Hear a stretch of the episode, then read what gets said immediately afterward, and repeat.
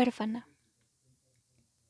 Esa es la palabra que resonaba en mi cabeza en muchas ocasiones. Un sentimiento real, pero eso no lo hacía verdad. Tenía miedo y eso quería derribar mi identidad de muchas formas. Hoy quiero contarte por qué esta palabra de huérfana había estado resonando tanto en mí, tanto en mi vida, y que comprendas un poquito más el contexto de esta historia, de lo que Dios puso en mi corazón para contar en este episodio. Pero a inicios de este 2021 viví muchos cambios que implicaban soltar lo conocido, lo amado, lo cómodo. Y fueron muchos días de pedir dirección a Dios, pero me confirmó y me plantó en su palabra y en sus planes. Y hoy quiero contarte 3 momentos exactos que resuenan en mí para compartirte. El primero de ellos es de hace unos años atrás, cuando conocí a Dios. Esa primera vez que lo conocí, que empecé a experimentarlo, me sentí viva. Tan viva que quería gritarle al mundo. Es como cuando te dan el mejor regalo de tu vida, pero en lugar de disfrutarlo en soledad, solo quieres ir y compartirlo a todo el que se te cruce enfrente. Me recuerdo que anhelaba pensar en mi papá conociendo esa verdad y en toda mi familia también. Conforme pasaban los días, los meses, cada vez mi esperanza se iba apagando, hasta que se convirtió en ese tema en el que me costaba mucho trabajo creer.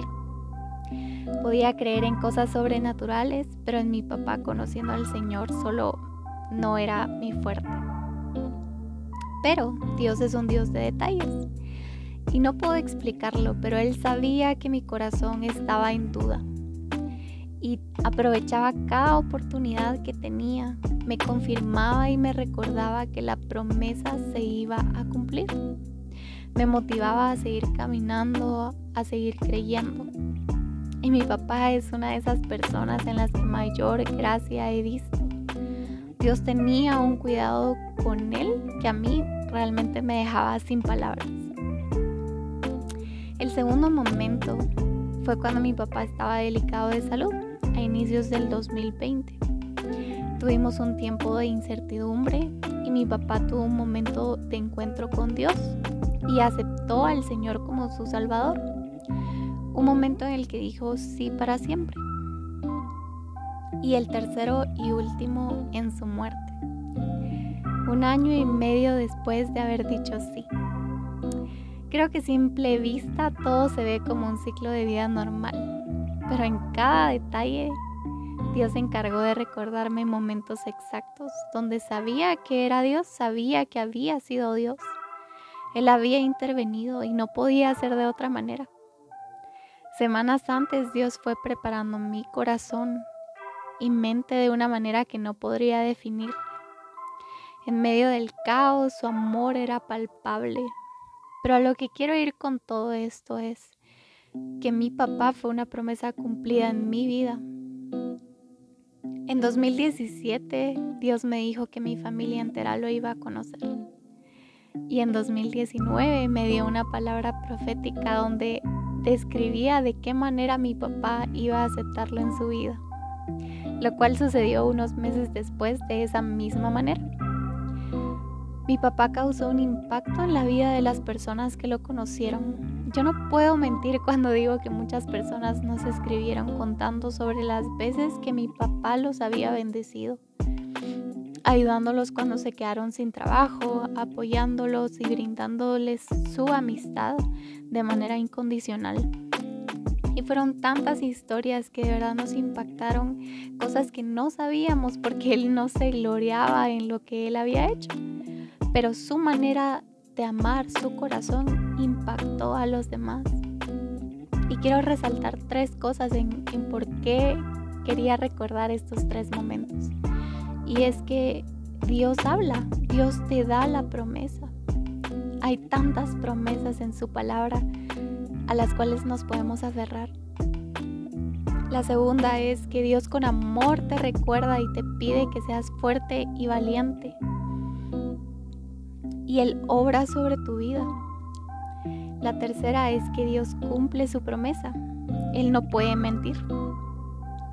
Y aunque la promesa no se vea como muchas veces nuestra mente humana lo espera, todo se cumple, todo lo que Dios promete se cumple. Y todo este proceso me recordaba a Jesús, a su proceso en la tierra, su padecimiento, su muerte. Jesús sufrió, sus procesos en la tierra fueron reales. Muchas veces pensamos, Dios, tú no entiendes mi dolor. ¿Por qué hiciste esto? ¿Por qué de esta manera? Pero déjame decirte que en ningún momento Dios ha dejado de sentir tu dolor y de entenderte. Dios nos comprende y Él está dispuesto a sanarnos.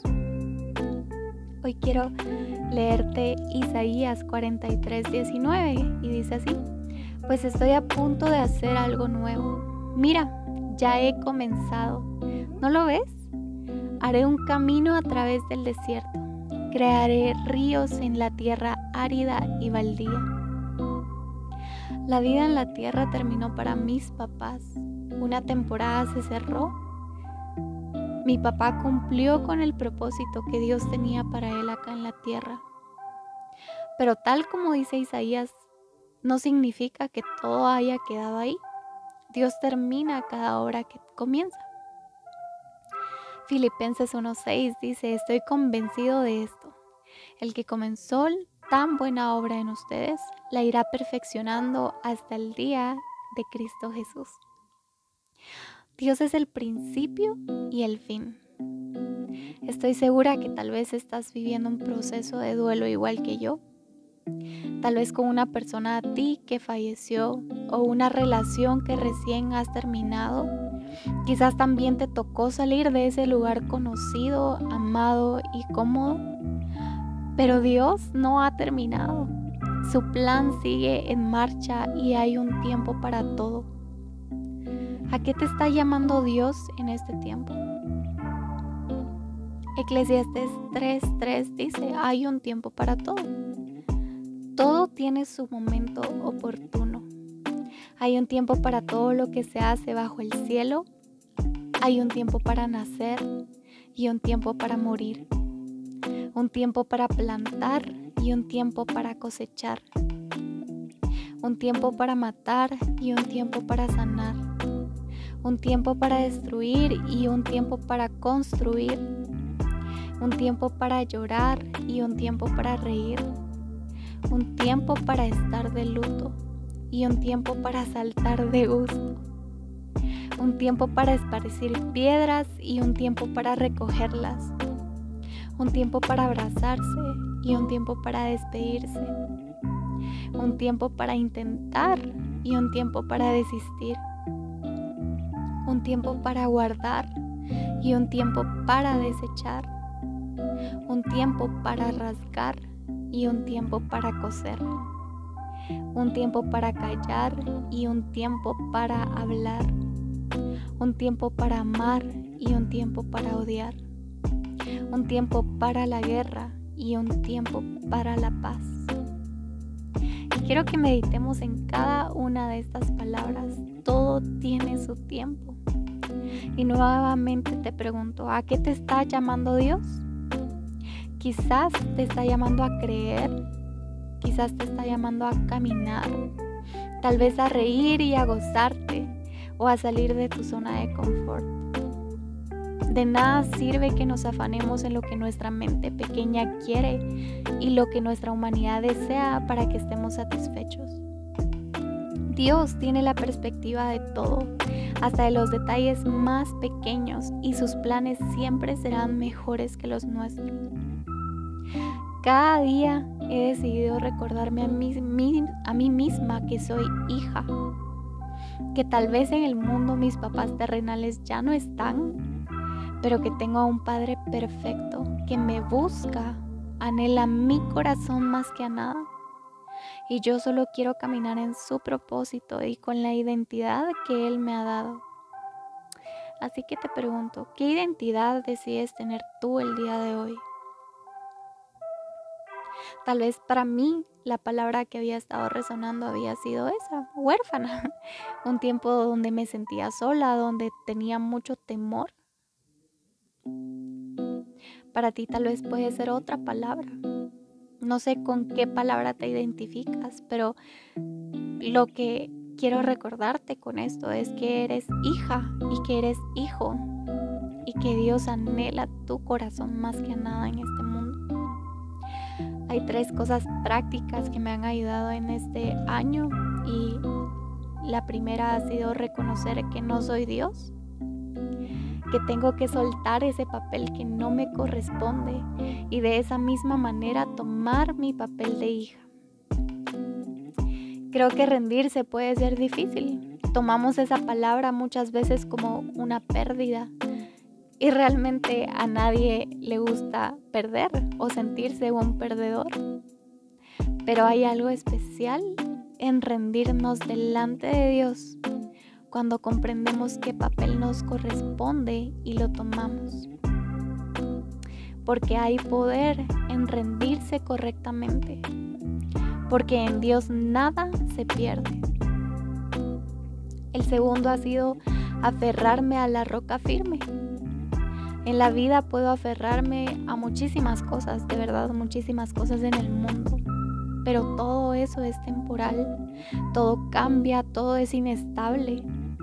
Pero Dios permanece siendo Dios siempre, Dios permanece en su trono siempre.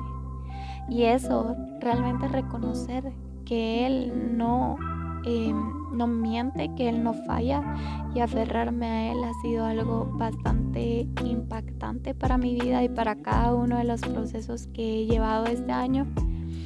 Y número 3, vivir mis procesos con amor y paciencia para mí misma, rodeada de personas que me apoyan. Creo que a veces podemos llegar a ser bastante duros con nosotros mismos y no disfrutar o valorar o aprender de cada proceso del cual estamos pasando. Puede ser que estés en un momento donde necesitas llorar, donde necesitas vivir un duelo y no te lo estés permitiendo con tal de decir tengo que ser fuerte o no me puedo dar el lujo de estar mal, pero creo que vivir cada proceso teniendo misericordia de nosotros mismos es algo bien importante. O puede que estés en un momento donde necesitas gozarte y vivir lo que estás, celebrar lo que estás viviendo. Y muchas veces nosotros mismos nos estropeamos sentir esa felicidad. Entonces, con esto, con esta tercera parte, solo quiero decirte, vive cada proceso y ten amor y paciencia contigo mismo. De verdad, creo que es bien importante y especial el aprender de cada una de las pruebas que se nos atraviesan en la vida. Pero para terminar con esto, solo quiero recordarte esto, que Dios es bueno, que Él existe, Él es real.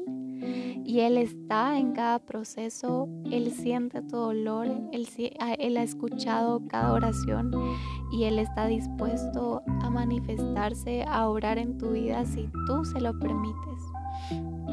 Estoy segura que si el día de hoy tú le dices que sí, Él va a comenzar a manifestarse en cada uno de los detalles, como lo ha hecho en esta temporada conmigo, que a pesar de que hay dolor, puedo ver crecimiento en mí, puedo ver crecimiento en mi fe, en mi esperanza, y he podido ver cómo Dios ha obrado en cada uno de los detalles. Así que esa es mi oración para ti el día de hoy y que puedas recibir algo de este episodio. Con todo mi amor y con toda mi vulnerabilidad, lo dejo aquí para ti, deseando siempre lo mejor y que puedas vivir este proceso de la mano de Dios. También nos encantaría darte las gracias por compartir con tu mundo cada uno de los episodios y las veces que nos has escrito para contarnos acerca de tu experiencia escuchándolo. Así que te invitamos a seguir compartiéndolo. Si te has perdido alguno anterior, por favor ve y escúchalo y no te pierdas tampoco los que están por venir. Gracias por ser parte de Fragmentos Podcast.